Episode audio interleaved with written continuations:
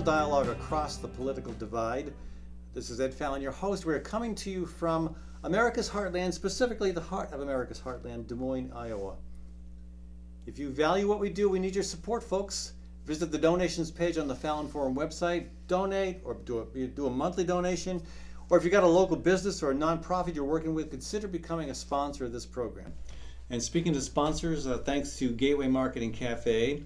That's our anchor sponsor. They're locally owned.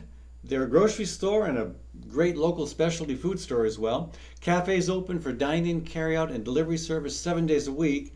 That's Gateway Marketing Cafe. Thanks also to Architecture by Synthesis, adamantly and actively supporting the mission of the Fallon Forum and community radio stations. Owner Mark Clipsham knows we have to build better health for people and the planet, and the services he provides are committed to that goal. That's Architecture by Synthesis. If you are listening on one of the stations that rebroadcast this program and would like to participate with the live conversation in the future, tune in on Mondays at 4 o'clock p.m. Central Time on the Fallon Forum Facebook page. And if you're listening live today and want to join the conversation, text your name and hometown to 515 519 6323. That's 515 519 6323. Our main topic today is the uh, unprecedented attack on voting rights and on American democracy. And with me in the studio is Joe Henry. He's the state political director of LULAC, Iowa, and national vice president of Forward Latino. Joe, welcome to the program. Good to be here, Ed. So, Thank before you. we dig into voting rights and your work with LULAC, I got to ask have you seen the movie Don't Look Up? I have seen it very depressing, very interesting. okay. Well, I want to talk more about that uh, because we've got another uh, excellent guest on the program today. I'm very excited to invite um, Meeta Agrawal with the uh, New York Times Opinions Special Projects Editor. She is uh, joining us on the phone from New York. Hello, Meeta. Welcome. Hi, thanks for having me. Sure. So, I, we want to talk about the uh, powerful multimedia project that you and the New York Times put together called Postcards from a World on Fire, which we will be sharing with our audience. Uh, it's a look at climate change in 193 different countries. But first, um, I want to get your take, uh, Meeta and Joe, on Don't Look Up, uh, especially since it kind of skewers the mainstream media. Uh, it did. It, it, did. It did feature a publication that uh, may have been called the New York, the New York Herald. Right. I can't imagine where they got that name or that font from. oh, did they even use the same font? Yeah, it looks very familiar. Let's Ouch. put it that way. Ouch. Okay. Well, um, I'm sorry. so, uh, I mean, but they, they, they kind of skewer everybody. The, That's right. Big business, big government, the public being gullible, the media as well. What's your overall take on the film? I mean, some have been very critical of it. Some have been. Some think it's a very important contribution to the conversation about climate. Um, so you know, I thought it was. I thought it was interesting in some ways. I think you know I wish uh, I wish that climate change were as easy as a comet hurtling towards Earth in a very specific amount of time because that I think actually would be the kind of thing that you could focus get the public's attention really focused on. Though the the movie obviously makes the opposite uh, argument. Um, the thing about climate change is as the project that we put together demonstrates it's already happened and it's happening. You know, it's already transformed the world that we live in. It's already transformed every aspect of kind of how we interact with each other. And it's going to continue to do that. And so that's, I think, a harder thing for people to get their heads around mm. that like one degree, two degrees of temperature change make such massive differences in what you're able to eat, what you're able to grow, uh, how we interact with each other, even. Uh, uh, so, you know, I think that obviously uh, so that's a very hard thing to capture in an entertaining hour and a half. Um, so they went for the comet instead, uh, and I get it. Um, but uh, but uh, you know, I think that um, I think that it did make some very good points about how we can sometimes get distracted by things like I don't know celebrities getting breaking up and getting back together again. Right, um, yeah, plenty of that in the that, film. Hey, I, and, and, we want to talk more about the postcards project, which I'm fascinated with. But first, I want to get Joe. I want to get your take on the film as well. Well, I mean, it made it very clear that when uh, you have a corporate media and you're not educating the uh, the workers, uh, the you're not providing information to to kids. I mean, you're going to have this type of dilemma. And people are not going to know until it's too late. And of course, the movie clearly shows that when it is too late, when people look up and they see this thing coming from the sky, then they realize they were lied to. They realize, oh, oh, Yeah. yeah. And I know, and I, again, the, the media is, of course, uh, often ignoring some of the uh, some of the uh, obvious signs of climate change and some of the urgency of it. But again, I, I've, I've looked at the um, the, uh, the your project on Meet, the New York Times, uh, uh, the, the postcard project, which is really more of a, vi- a vignette of videos, isn't it? Um, so, you know, what we tried to really do uh, as we tried to capture in the title was kind of give you not a one, not 193 deep stories about climate change, but to take you on a tour around the world and through that tour, through 193 different moments, some of which are told in video, some of which are told in audio, some of which are photos or graphs, charts, maps, uh, show you kind of the breadth and uh, and just really like sweeping transformation that climate change has already wrought. So um, you know that was that was kind of how we conceived of the project, and um, and you know the idea was that we would we're hoping to put together something that would reach uh, every kind of reader. So as you were saying, you know kids and uh, people who are very steeped in climate change and people who might usually scroll past it. Um, we really wanted to we really wanted to just make it so kind of urgent and immediate and immersive that you couldn't ignore it. Right. Okay. And uh, and again, the the 193 quote postcards show what climate change is already doing. This isn't about what might happen. These are That's things that are already happening in 193 countries around the world. That's right. Uh, you know, it's amazing. It really, you know, we have stories in there that are kind of, we try to really capture every facet of life that has changed. So there are stories of how the ways that we kind of um, spend our free time. So whether that's ice skating in uh, in Amsterdam or that, um, you know, uh, I'm trying to think of some other examples. There's a lot of a lot of skiing. I, I, I, I, Um, I chuckle because I mean some of the some of the uh, postcards are extremely serious and very disturbing. What's already happening, but you mentioned the Netherlands. Uh, a again, we think of Holland, we think of canals, we think of we think of Hans Christian Andersen skating along the canals, and they show you show a guy because of warmer conditions in the Netherlands. There's this guy skating along the canal in shorts, no shirt, just shorts and skates, and then he falls through the ice. It's um, I, I don't know how you captured that moment, but that was pretty, no, look, very, I mean, the thing very is, funny. You uh, know? canal skating has been a tradition in the Netherlands for ever, right? Yeah, yeah. And um, and the canals haven't frozen over. Actually, it turns out um, enough to skate on, uh, except for maybe what was it? It's like three times the last ten years. And so when they froze over briefly this past year, uh, somebody went out to go skate on them, and it still wasn't actually thick. You know, the ice wasn't strong enough to hold them, and they fell through. That's climate change. Um, you know, uh, but we also show how like how conflict and famine.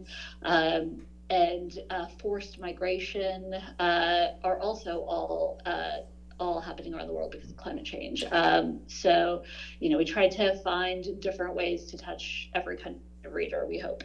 And Joe, as, as somebody who works hard for uh, for immigrant rights, uh, we know that a lot of the immigrant communities coming to the U.S. from Central America are fleeing because of the impacts of climate change in their countries. Correct. I mean, uh, it's very clear. I mean, they cannot make a living there due to the climate has changed. They can't do the farming anymore, deforestation that is happening. So they they experience firsthand what's happening in their home countries. So they're here. They, they know what's going on, and and it's very unfortunate. And that's why we have to fight this. Now, uh, Meeta, is, uh, is the United States featured in these 193 uh, postcards? It is. Um, so, what we decided to do for the United States, we really wanted to uh, demonstrate to our uh, U.S. reader, especially, kind of how it's happening in their own backyard. Uh, so, what you're able to do with the United States postcard is enter in, uh, enter in your county or any county in the U.S. and see what the biggest threats to your county are in terms of climate. Uh, and we have, you know, a little surface video of a recent weather event related to that risk. Um, so you can kind of see, like, you know, in in I, am based in Brooklyn, in Kings County, New York, the threat is flooding, and you'll see a video of flooding that's happened in the last year, and it's pretty powerful. Um, you know, it's kind of it's the kind of thing where like I definitely immediately entered in where I grew up, where I live now, um, and uh, and it's just it's it's it's everywhere. You know. And here in Iowa, we've uh, we had uh, a first ever December derecho. Oh, terrible! That was crazy. Terrible. It was yeah. insane. Uh, and uh, along with that came 43 tornadoes. 43 tornadoes oh, wow. in one day never happens in the height of tornado season, which historically is May and June in Iowa. And here we had 43 on one day in December. I mean, the wake up call is pretty obvious, and yet the waking up has yet to happen. What, what do let me let me ask Joe and then Meeta. What do we do to wake people up we, to the reality? Well, we got to get on the streets. We we have to mobilize this, just like the movement BLM did back in 2020. We have to do the same thing when it comes to the environment. We have to provide solutions, but people have to demand more from their elected officials. There's only one way to do it, and then that's to get on the streets. And again, 2020 showed that that can make change happen. Yeah, and again, you're you're a journalist, Meeta, and this uh, I think this mm-hmm. postcard project is a very powerful way to show what is already happening and why it should motivate us. But beyond that, what do you what would you recommend to our audience? What should we be telling people to do to move the conversation forward on climate change so we have the kind of action that we need?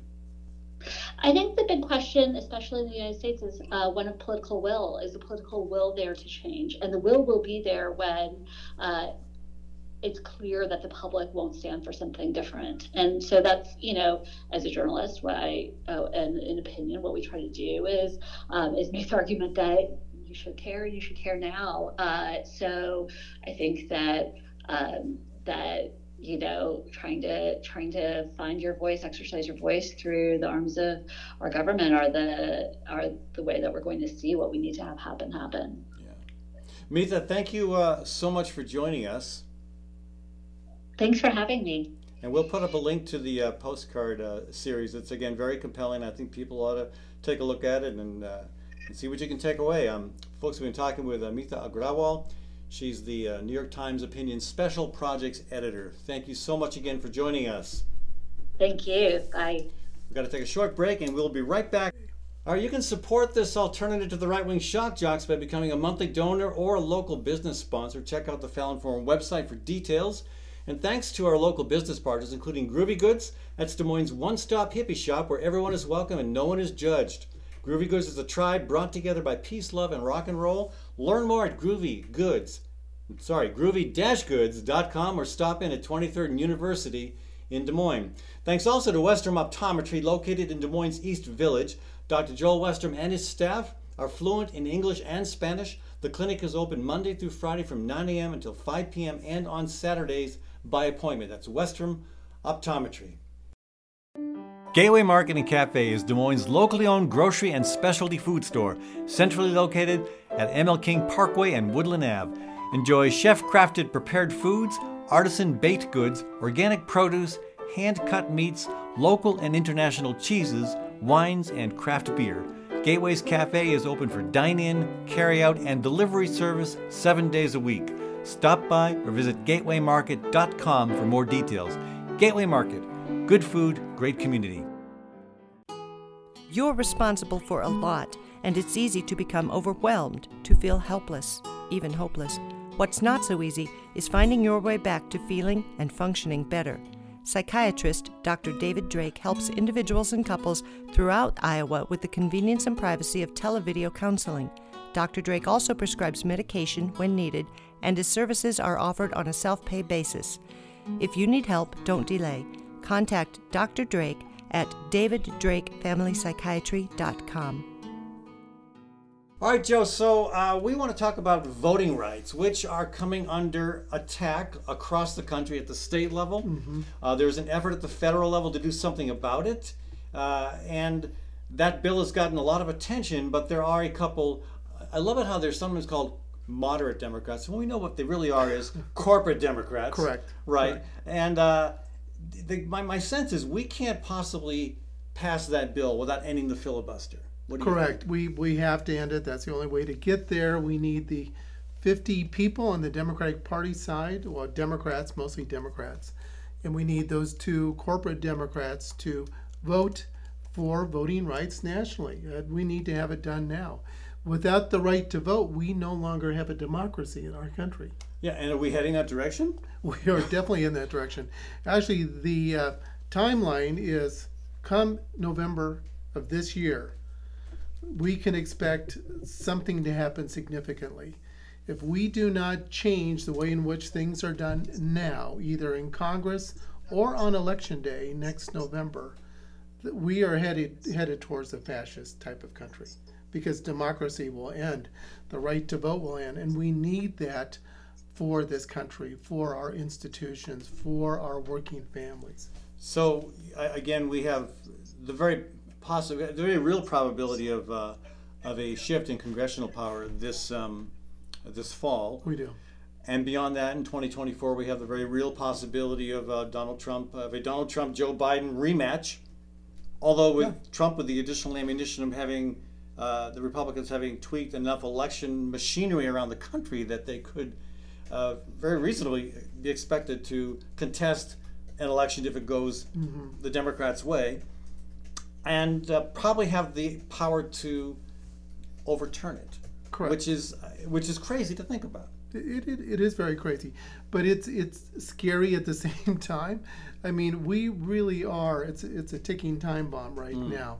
Yeah. We have to do so much this year, uh, both on uh, in our communities to ensure the right to vote, to to encourage others to register to vote, but also to mobilize Congress to do the right thing. I mean, clearly the president has indicated that he wants to make voting rights one of his primary uh, pieces of legislation, but it hasn't happened yet. So how do you, how do you mobilize Joe Manchin, Senator Joe Manchin from West Virginia? How do you mobilize the guy who got filthy rich on coal? How do you mobilize him to do the right thing on whether it's climate change or elections? How do you do that? Well, I, I, in my opinion, the only way to do it is, uh, like we said before, you have to get out into the streets. We have to mobilize people on a community level All right. to do the right thing. Let's uh, go to our phone lines again. If you want to join the conversation with Joe Henry, with LULAC, that's the, Lat- the League of United Latin American Citizens, and myself, Ed Fallon, you can text us at 515 519 6323, and we'll call you right back and bring you into the program.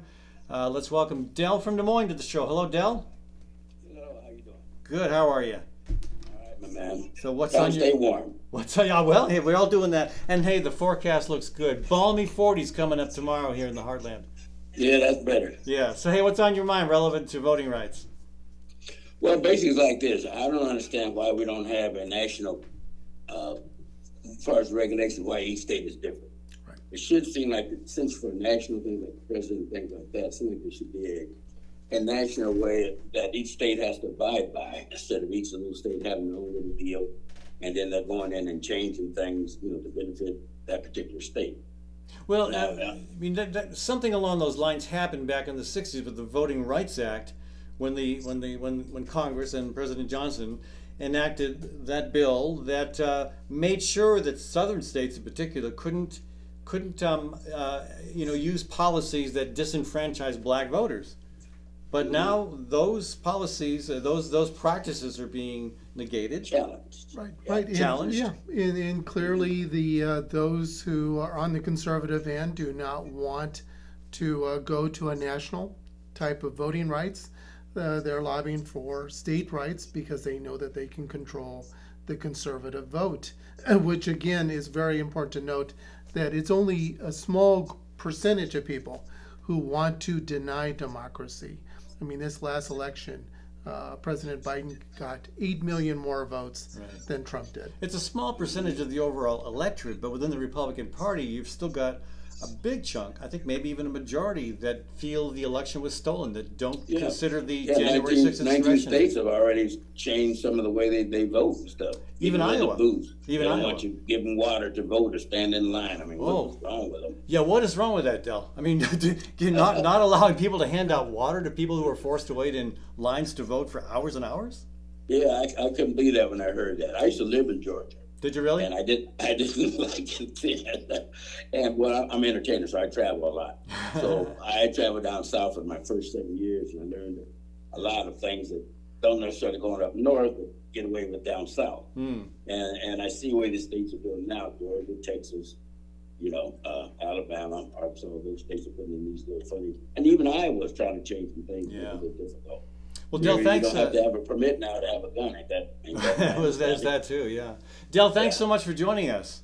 Thank you. All right, folks, again, you want to join the conversation, 515 519 6323. Uh, Joe, before we take another call, I gotta, I gotta ask you. The uh, Dell mentioned the Iowa law that has changed. Like many Correct. states, in Iowa, the early voting period is now much shorter, Down to 20 days, 20 days. The election on election day, the polls one hour less. one hour less. You got this down. Yeah. Um, and early and, and absentee ballots, are, the, uh, called early ballots sometimes. Those have to be delivered by a family member, or Only a family member, and uh, it's it's it's scary. It's uh, before, especially in the Latino community, we were able to help our community members by going to their house, picking up their ballot that they had filled out, put back in their secret ballot envelope. you can't do that anymore. help. Yeah.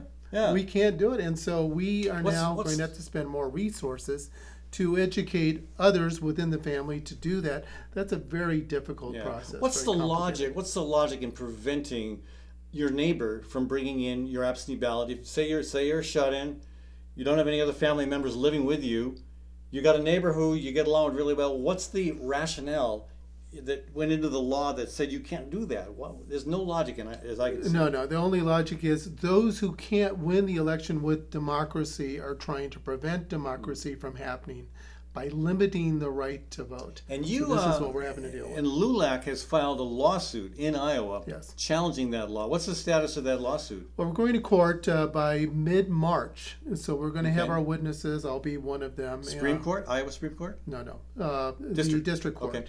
Here in Polk County. So we are hopeful that we can can win that, but then of course afterwards it could be challenged and go to the Iowa Supreme Court. Okay. So we don't know what's going to happen there. But we have some very good witnesses. We have some expert witnesses who've already provided their 80 page Hmm. testimonies.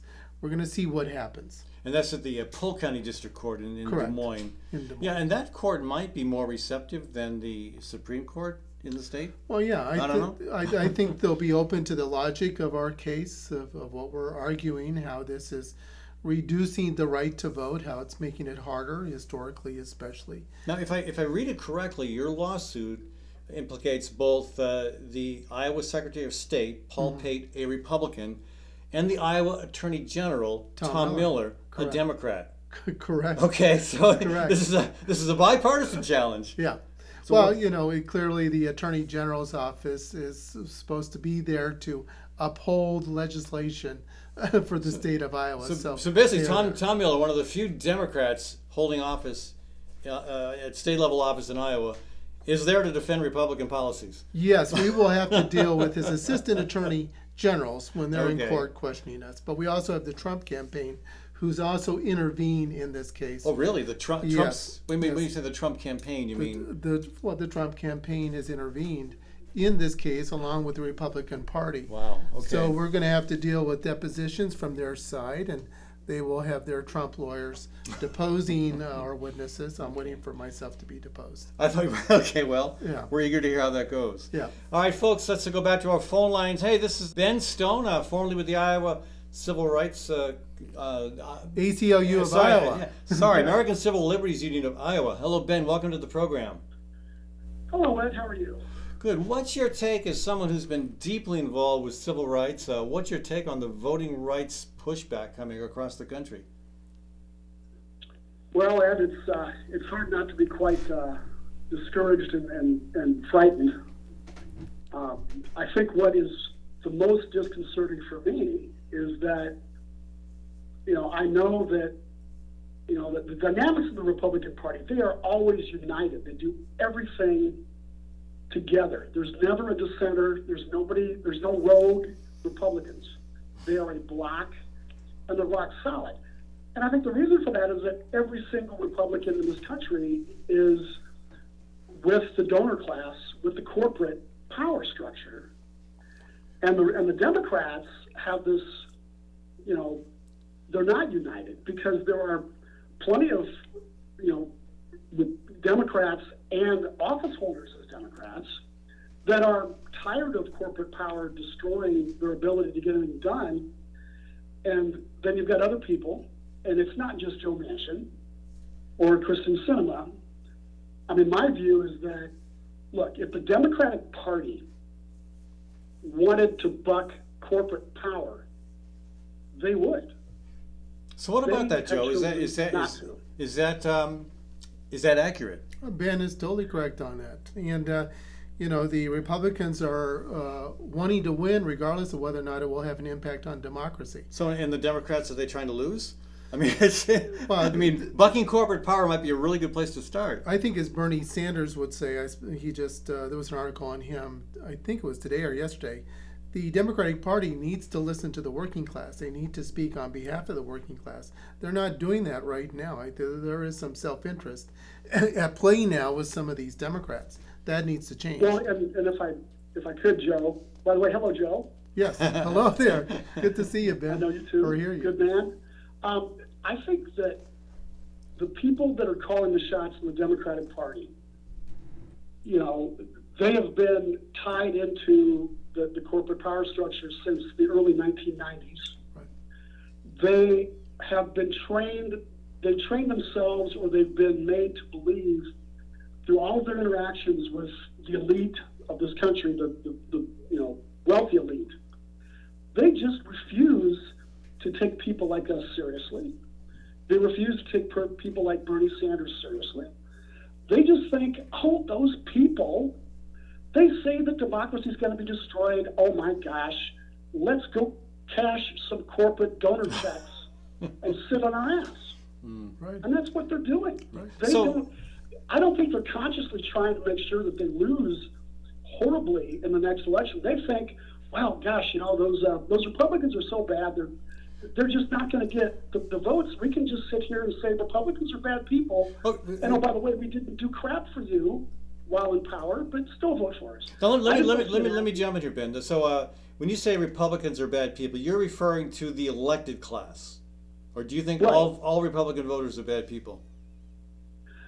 Oh, I think that's a whole other topic. Okay, 'cause I'm- I I'm- think that there's a lot of people who have been living in the in the Fox universe for 25 years, and they just don't know any different. That it's it's habit, it's loyalty, and they you know here you got people dying from COVID who won't get vaccinated, and they're not even being told that. See, my my, my, my my impression is talking to a lot of Republican Trump voters is that they want a lot of the things that we want. They they don't like corporate power. They don't like government being co-opted by special interests, uh, and they, they see the Democrats selling out to corporate America. Somehow they.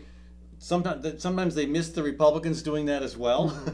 but Joe, I mean, isn't is there a pathway forward here where you can see uh, see a, a, a political force that brings disaffected Republicans and Democrats together under under a common mission? Oh boy, that's well, that's a good question. I don't know if I can answer that completely there, but you know, um, you know, we have Bernie Sanders, we have others uh, up there in Congress who are trying to do their part in different committees.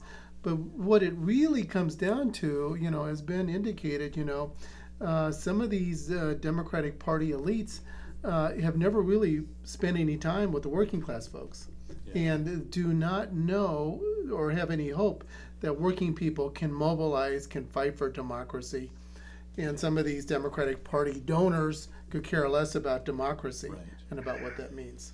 And we have a third a third uh, a third guest joining the studio right now. Uh, Kat Mika has joined us, Joe. We'll have to get her opinion on voting rights at some point. Um, ben, thank you uh, so much for joining us. You bet, Ed. All right, folks. Thank we've Keep been- up the good work, uh, Joe. Thank you, Ben. Great to hear you. You bet. We've been uh, ta- we've been talking with Ben Stone, uh, formerly with the American Civil Liberties Union of Iowa. And yes, I do. For those who are watching on, on our Facebook live page, I do have a cat on my lap. This is Kat Mika, and she went through a really hard time the other day. She did. She she was- she nearly died, but Oh my uh, God. but uh, now she's going to come over and see you. I'm, I'm afraid. If that's okay. Yeah, and you know, you you, you talk about what what it's going to take to change things, and really, it is going to take a mobilization. It's going to take a coalition, broad coalition, made up of unions, social justice groups, religious groups. There really has to be some renewed faith in these groups that they can work together to make things happen. And I have not seen enough of that. I think uh, groups need to get out of their silos. They need to work with each other. Yeah, and accomplishing that is a big challenge. Um, so let me let me ask you too about the. Uh, I mean, the, the lawsuit will be interesting to see how that comes out in March. And there are other lawsuits around the country, similar. Thirty some lawsuits. Thirty lawsuits on voting rights around the country. Wow. Okay, so um, there is some uh, some contention that uh, more and more Latinos are voting Republican. Do you, do you see that as true? Well, that's that's that's only a minute amount. I mean, when we look at it, uh, the overwhelming majority of Latinos vote Democrat. Know, so when we, But is but is that changing? oh, it, it could be from seventy percent to sixty-eight percent, but it's not like the four. It's not like the fifty-two percent of the white community that votes for Trump. you know, it's totally different. Right. So, and and that kind of bothers me about that because brown and black people overwhelmingly vote in the majority for the interests that are aligned with the Democratic Party, but the Democratic Party needs to work harder on that. Right, and that that brings me to a question uh, about an, a headline I saw in the Daily Beast uh, last month. The headline was Republicans aren't winning Latino voters, Democrats are losing them. Yeah, and again, that's not true. These uh, these opinions, these samplings, these surveys are based on a population of 500 to 800 people who they can reach by phone. Random samplings. I'm I'm not a great believer. Okay, On those but uh, is, is the Democratic Party doing what it needs to do Of to course re- not. Of course Okay, not. so maybe Party there's some not. truth to that headline. Well, there is some truth, only in the fact that the people who are struggling in brown and black communities are not being reached and acknowledged by the Democratic Party in significant ways to really make change happen. Okay, so again, how does that change? You know, I mean, as Ben pointed out, we know the Democratic Party is very tight with certain corporate interests. Right. Well, it takes a movement from below. We've seen that happen. And again, bringing up 2020, the movement that happened then did uh, create some movement towards legislation on a state level, uh, state by state. It's changed things on some city councils. But clearly, when people speak up, elected leaders are forced to hear it, to listen, and to possibly make change. We're going to continue this conversation. We've got to take a short break. We'll be right back. Uh, you can support this alternative to the right wing shock jocks by becoming a monthly donor, uh, as Kat Mika here has done. Uh, yes, I have a cat on my lap. Okay, that doesn't happen every day. Long story. But uh, I want to thank uh, Story County Veterinary Clinic, where Dr. Kim Holding has been caring for all creatures, great and small, for over 30 years. Our cat right here loves her, and our chickens love her too, I think. You can learn more at Story County Veterinary Clinic's Facebook page. Groovy Goods is your Des Moines one stop hippie shop. Located near Drake University, we are more than just a store. Groovy Goods is about community. We're a tribe brought together by peace, love, and rock and roll. You will be greeted by friendly staff, the smell of incense, the vibration of healing stones and crystals, the vibrant colors of clothing and tapestries, and an extensive herbal apothecary and metaphysical products. At Groovy Goods, everyone is welcome and no one is judged. Check us out online, groovy-goods.com, or stop in at the corner of 23rd and University in Des Moines. At Westrom Optometry, Dr. Joel Westrom and his team provide a variety of services, including comprehensive eye exams, children's eye exams, and LASIK co management. Whether strictly utilitarian or a fashion statement, your comfort and vision are Westrom's primary concern. Dr. Westrom and his staff will work closely with you to determine the best solution for your eyes, prescription, and lifestyle. Services are provided in English and Spanish, and the clinic is open Monday through Friday from 9 a.m. till 5 p.m. and on Saturdays by appointment. That's Westrom Optometry, located in Des Moines East Village. All right, welcome back to the uh, forum, folks. If you're listening on our radio affiliates and would like to join the live conversation, check us out on Facebook on Mondays. That's the Fallon Forum Facebook page, Mondays at 4 o'clock Central Time. And if you're listening, text your name and hometown to 515 519 6323. 515 519 6323. So uh, we're talking with Joe Henry here with uh, the League of United Latin American Citizens. So looking ahead, Joe, um, this fall, nearly everybody and their uncle and my cat are predicting that the U.S. House and probably the U.S. Senate are going to go Republican. Is is that um, an accurate prediction, or do you think uh, are folks missing something? Well, that is a yes, no, maybe. you know, that all depends on how much mobilization is happening. I mean, clearly what's happening right now is that because of enacted legislation, voter suppression legislation, it's going to be much more difficult for people, especially young people, older people, to vote uh, by vote early, to vote uh, within the parameters of, of how things were done before. So many states are making it tougher. But what we can still do is we can still mobilize the vote. We will have to get more people to the polls on election day to vote. We won't be able to rely upon early voting as much. Right. We just have to prepare for that. Now, with that said, uh, when we look at the Latino community, 60 million people in our community here in the U.S., you know, um, almost half of those voters are under the age of 40, many of which are under the age of 30. Many are going to be voting for the first time this next time around. So, what our people need is they need outreach, they need community outreach. We plan on doing that. It's going to be expensive, but that's what other groups have to do too. Well, and you know, the, the, the two things, that's all good, but the two things working against Democrats more than anything are the historical reality that the party in the White House almost always loses seats, sometimes significant number of congressional seats in the off year election. And, and secondly, uh, you've got gerrymandering. Uh, and gerrymandering, like it's never been done before, it, it, well, it's, it's been bad for a while, but it's even worse now. Sure. And I don't know how. I mean, look at Texas. You have a growing Latino population, a growing Democratic base, and yet you have a state that is set up for Republicans to control because of the way districts have been carved out. How do you, how do you, how do you work? How do you, how do you? What's what's the workaround for those two problems Oh, in the 2022 election? Again, it's mobilize, mobilize, mobilize. Okay. We have seen more people participate. I mean, record breaking voter turnout in 2020. Hmm. We've never seen that amount before. And, you know, of course, Well, even then there was voter suppression. And didn't some of that voter turnout help uh, Republicans? Not so much. Okay. I, I I- really I don't, don't know. think so. Okay. Uh, you know, again, we the demographics of this country is changing. Yeah. And the demographics are showing that brown and black people are not voting Republican by any majority margin at all. Even the Asian community is growing by leaps and bounds. So there will be a change regardless of how much voter suppression we have. There's only so much they can do. But yes, I, I am concerned. We're all concerned. Let's go back to our phone lines. Uh, Tom from Johnston. Hey, Tom, welcome to the program. Hello? What are your thoughts on voter suppression and voting rights? So, what I wanted to uh, bring up was the difficulty of mobilizing um, the Democratic base, in, in particular with uh, people who live in apartments.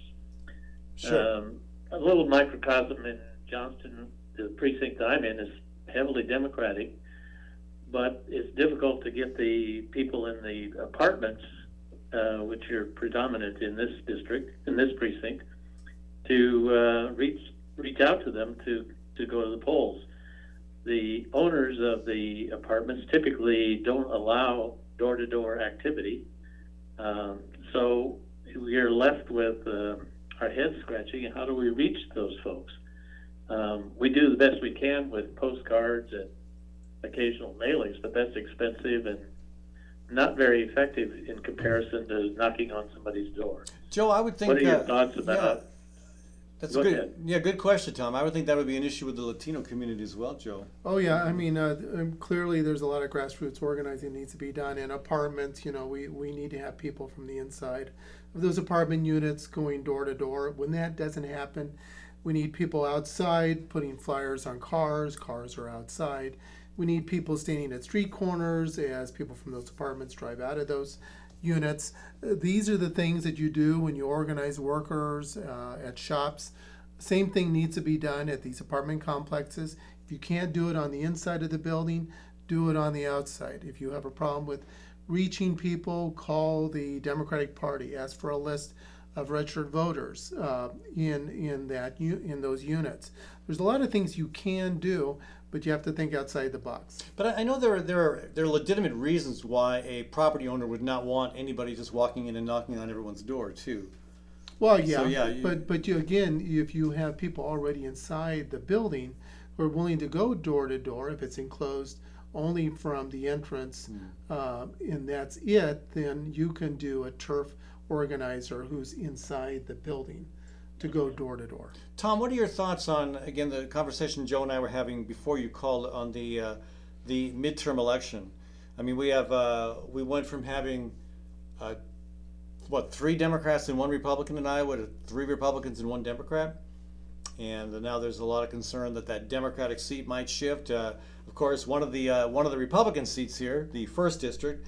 Uh, that Republican only won that seat by six votes, so there is some thought that maybe that would go back to the Democratic column. What are your thoughts on what might happen, not just in Iowa, but nationally with the congressional races and the, and the U.S. Senate in 2022?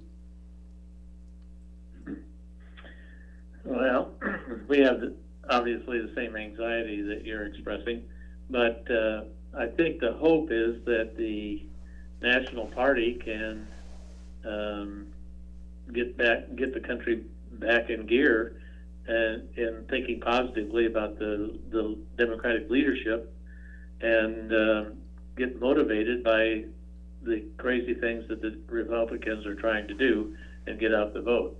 So we can overcome it if we get a tide, which typically the tides have been against us lately, and that's the, head scratcher as to why why that is. But uh, I think the Republicans are better at messaging, apparently.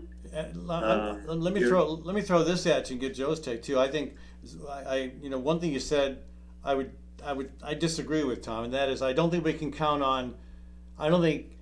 Maybe maybe maybe maybe it works for Republicans, but for Democrats, I don't think you can count on the National Democratic Party to not screw up.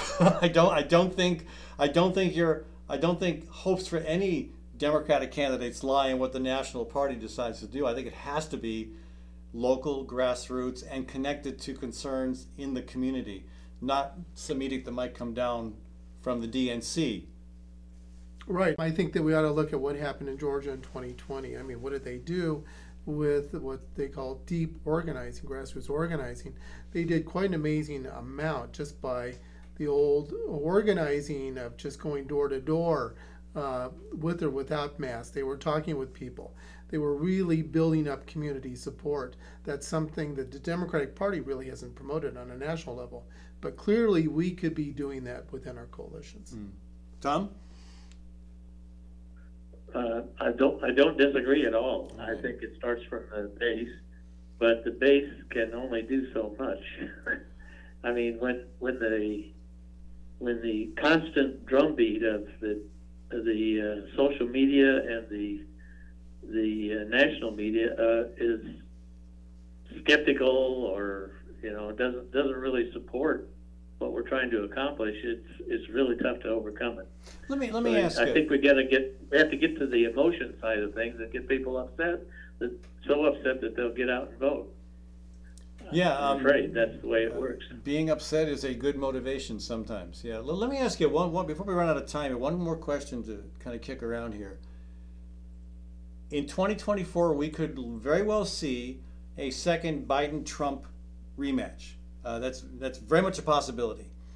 And uh, the big difference I see is that uh, well, two things. One, I see Biden has you know any anytime you're in office and doing some things, you gain a certain level of unpopularity. It just happens. It comes to the turf. So Biden's popularity is now lower than when he got in. People's memory of why they supported him over Trump maybe has faded or tarnished a bit. And on top of that, you've got Trump having gone, and the Republican Party having gone to great lengths to control the mechanics of elections across the country. To me, I, I don't, I think it's very realistic to expect a second Trump term coming up after 2024 between the two factors I mentioned about Biden and the reality of the the, the ability even if even if Biden were to win the popular vote and the electoral college vote, I, I can see the mechanics, the, the machinery of elections having been corrupted, handing the election to Donald Trump. Am I overstating that concern? Who wants to go first? Joe, Tom? Well, I'm just going to say, I mean, you know, working people are struggling right now. So Yeah. Democrats really have an opportunity to bring up the things that have been done right now with the cha- ch- children tax credit, child tax credit that has been provided, which has helped many families with hundreds, if not over a thousand dollars in care per month. They, they also need to be talking about the other things on health care, many of the other issues involving the workplace, the right to organize. if we can get the messaging out and do the grassroots organizing that's needed, people will listen, but it's going to take some work. And we can do what we need to do precinct by precinct, but it needs to happen now before the 2022 November election. Or the 2024 election. Well, if we don't get it right in 2022, I don't know where we're going to be in 2022. Tom, what about the presidential election in 2024? It's not too far out to think about that, especially given what's going on with the election machinery in various uh, uh, swing states. Well, I, I, if Biden runs, I hope Trump runs. and why is why is that? For Trump, that that'll that'll motivate a lot of people. But uh, I'm not sure either one of them will run, or will be able to run. I I just don't know. It's it's a. I'm really not too excited about either one. Um, Well, so uh, I, I don't know what to say about that. As- But as far as um, you know, I do think that I do think that we can create a groundswell and uh, overcome a lot of um, systemic barriers. Maybe maybe it's just me wishful thinking, but I, I don't see us sitting back and saying, "Oh me, I can't do this. It's too bad." We just need to get out there and work our butts off. Can you overcome? Can you overcome states uh, where the vote is close enough that the legislature might feel compelled to award the the electoral college to uh, to President Trump, uh, to a candidate Trump in that case? I mean, is is there enough um, is there enough uh, grassroots power to overcome that? There can be. There can be enough grassroots power. I hope We- so. but we need to really work on that. I mean, uh, for so long we've been looking at politics as if we're at a football game. We're in the stands, we're keeping score, but we're not on the field. Yeah. And you know, a lot of our All right. political leaders are just keeping score, but they're not out in the Mm. field. We have to get the working people involved on this. Tom, we Tom, have to play the game. Tom, I appreciate you joining us. Glad to be All right. listening in and participating. Thank you.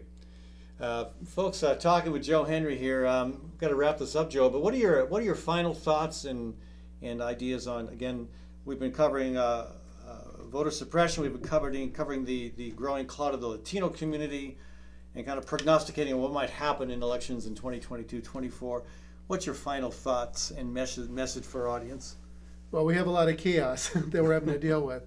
We have a struggle to to make clear that we need to have democracy prevail, and uh, the Latino community is dealing with a lot of obstacles in the way, especially with this voter suppression laws. Here in Iowa, across the country, many brown and black people are dealing with this thing.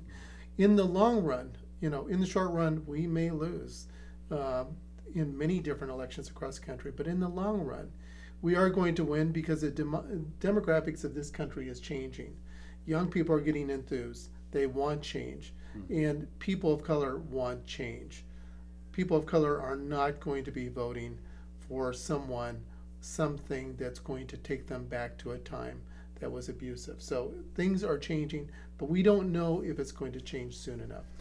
Yes, well, that's that's that's the big question. And again, uh, I think whatever people, uh, whatever your concerns about the future are, the time to act on them is now. And I, I know to bring this conversation full circle, we started off by talking about climate change and the uh, powerful message of "Don't Look Up" and the powerful presentation put together by uh, some folks at the New York Times, uh, the postcard series on the 193 countries that have. Uh, that, that, that, where where we see what's going on currently with climate. So yeah, I mean, the time to think about what might happen in this fall and two years from now is now. Wake up, take action, get involved, uh, make make your voice heard. Correct. Joe, thank you so much, folks. Have been talking with Joe Henry with the League of United Latin American Citizens. Uh, we've got to take a short break. We'll be right back. And if you've been following our live stream, thank you for turn, uh, tuning in. Uh, that'll wrap up this week's live broadcast. And if you're listening on the radio to our podcast uh, or to our podcast, stay tuned as Kathy Byrnes will join us for our weekly farm and food segment. Gateway Marketing Cafe is Des Moines' locally owned grocery and specialty food store. With over 5,000 items to choose from, you can order groceries online, and the Gateway team will bring them to you curbside. It's a convenient way to shop from anywhere and save time. Gateway's Cafe is open for dine in, carry out, and delivery service seven days a week, with catering and floral services also available. Visit gatewaymarket.com for more details. Gateway Market, good food, great community. Architecture by Synthesis provides planning, design, and design build services for high performance, low maintenance, affordable homes and buildings. Owner Mark Clipsham is adamantly and actively committed to supporting the mission of the Fallon Forum and community radio stations. Mark knows we must all live and work with the goal of building better health for both people and planet, and he works to implement that vision through his stewardship of architecture by synthesis. You can learn more at architecturebysynthesis.com. At Story County Veterinary Clinic, Dr. Kim Holding has over 30 years of experience working with all creatures great and small cat, dog, horse, cow, elephant. Well, if you've got a pet elephant, you may be in trouble.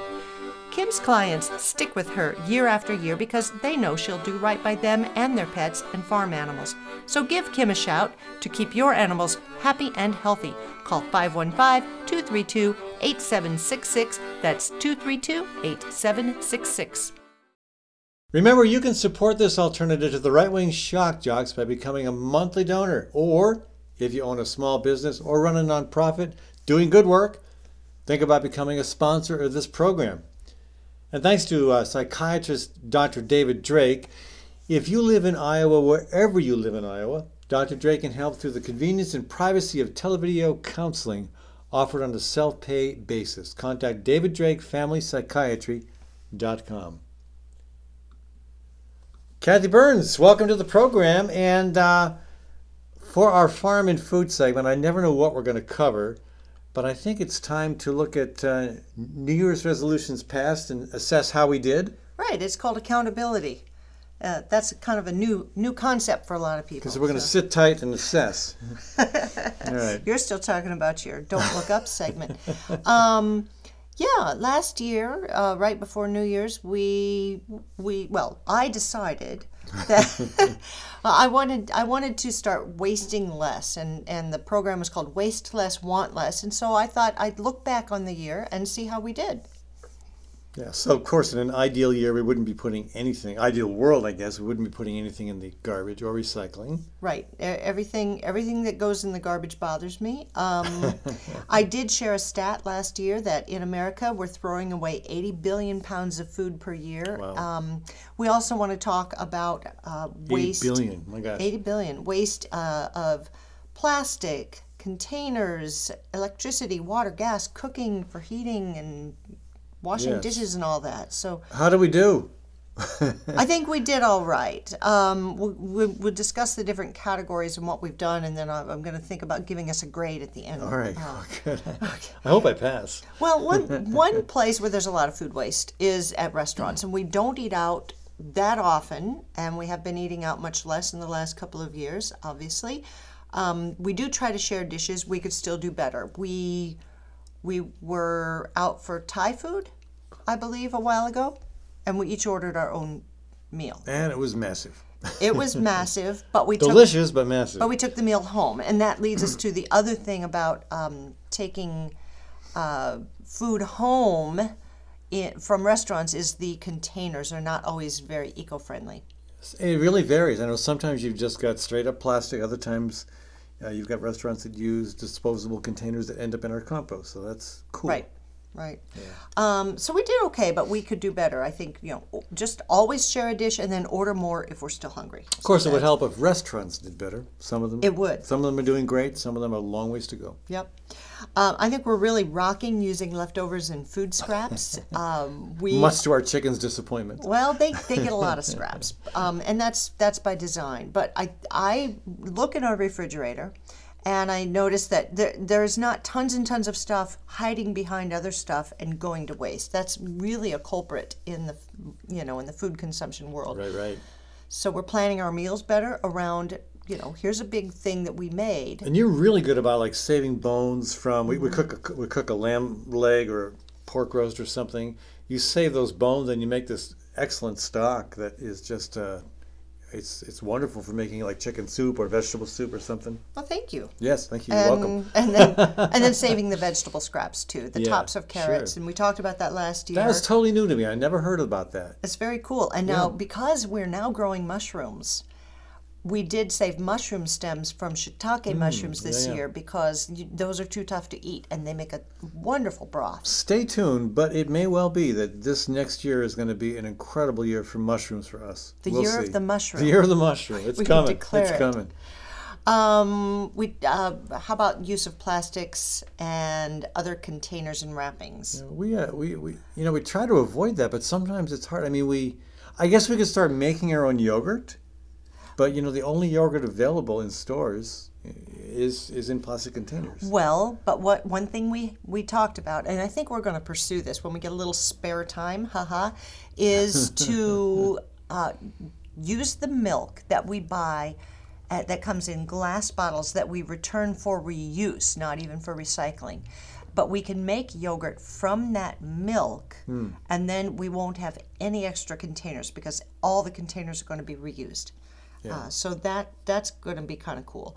Um, we we haven't bought um, a package of plastic wrap in about five years. You know, I hadn't even noticed, but you're right. We just don't even use that anymore. We don't. Um, When we uh, open a package of it's usually meat that is wrapped in a plastic sheet and then wrapped in butcher paper. And by the way, we get that all sustainably.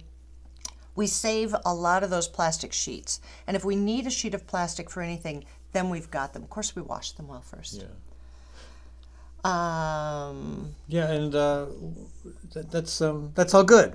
it is. I, I think an area that's that's challenging for us is is to conserve more water, and it's hard because we do grow food in our yard, and I still think we're probably not using too much more water than if we maintained a lawn. yeah. But uh, also, um, we can when we rinse vegetables for washing them, we can take that water out to water the herbs and things right outside the back door. So that we're getting more in the habit of doing. We could use a rain barrel. Yes, I- and we've been yeah, talking about or that. two rain barrels. Yeah. We've been talking about Yeah. it. And we have permission to put one in. Yeah. Well. Uh, we do rent. Uh, when I say permission, we rent, so we don't have control over a lot of things. Um, we can't really just swap out the toilets for um, a low-use toilet. toilet, and those, uh, well, a low low water flow toilet. Those are really nice, and they save a lot of water. We don't use the dryer, and that, you know, I really encourage people to think about not Mm. using a dryer. I know there are some homeowners associations that don't allow residents to hang clothing on a line, and that's horrible. I mean, because the dryer, the the uh, the dryers make up six percent of the residential uh, carbon footprint every year in the U.S. It's crazy. That's a lot. Yeah. And but you know, there's drying racks. drying racks also you are conserving on the fabric because when you use a dryer that that takes a bite out of your clothing Yeah. all the little all the lint that you get Yeah. that's off your clothes so if you just hang them in a on a rack you're not wasting your clothes either so Speaking they'll of last clothing, longer yeah I have learned that it makes no sense at all to wash clothes as often as I used to because that's what really wears them out, and not not just the use of water. And uh, and you call this Swedish laundry? I don't know if that's really the i name. think you had that Did I call it that? you're the one that Somebody made told that me up I don't Swedish know. laundry. I don't know if this is true or not, but but uh, whatever it is, it works. Hanging clothes outside on the balcony for 12 hours, maybe 24 hours, even in even in really cold weather, it tends to really freshen them up. i can attest to the fact that you don't smell Right. bad Well, maybe you just don't notice that I don't smell bad. i you we need a third opinion. when the clothes don't are not being cleaned well by the Swedish Laundry, I'd let you know. Uh, I'm going to give ourselves a grade then right. for how we did. I'm How'd gonna we do? I'm going to say a B plus. I taught high school for years and years. I hate giving grades. Hate it. Always hated it. But I'm going to give us a B plus. I think we did well. I think we achieved a lot of the goals and we added some new things. But we still would like to conserve a little more water. And um, that's about all I have to say about that. Yeah. Well, okay. I, I guess I'll go with a B plus. I'm really not a fan of grades, but uh, as long as I don't have to stay afterwards and, and clean the erasers, I'm, I'm content. oh, that that's a metaphor from the past. Nobody cleans erasers anymore, right? Hey, thanks for joining us, Kathy. Folks, we've been talking with Kathy Byrnes uh, with Birds and Bees Urban Farm. Thanks also to my in-studio guest today, Joe Henry with LULAC, and to Meeta Agrawal with the New York Times. Thanks also to our production squad of Sherry Herdina, Forrest Detterman, Charles Goldman, Kathy Byrnes, and myself, Ed Fallon. And thanks to our local small business partners, Gateway Marketing Cafe, Architecture by Synthesis, Story County Veterinary Clinic, Westrom Optometry, Groovy Goods, and Dr. David Drake Family Psychiatry. Thanks, folks, for supporting this program. And remember, subscribe to our, our podcast on YouTube and uh, Apple Podcast, Stitcher. Thanks again. We'll be back next week for another hour of cutting edge talk radio.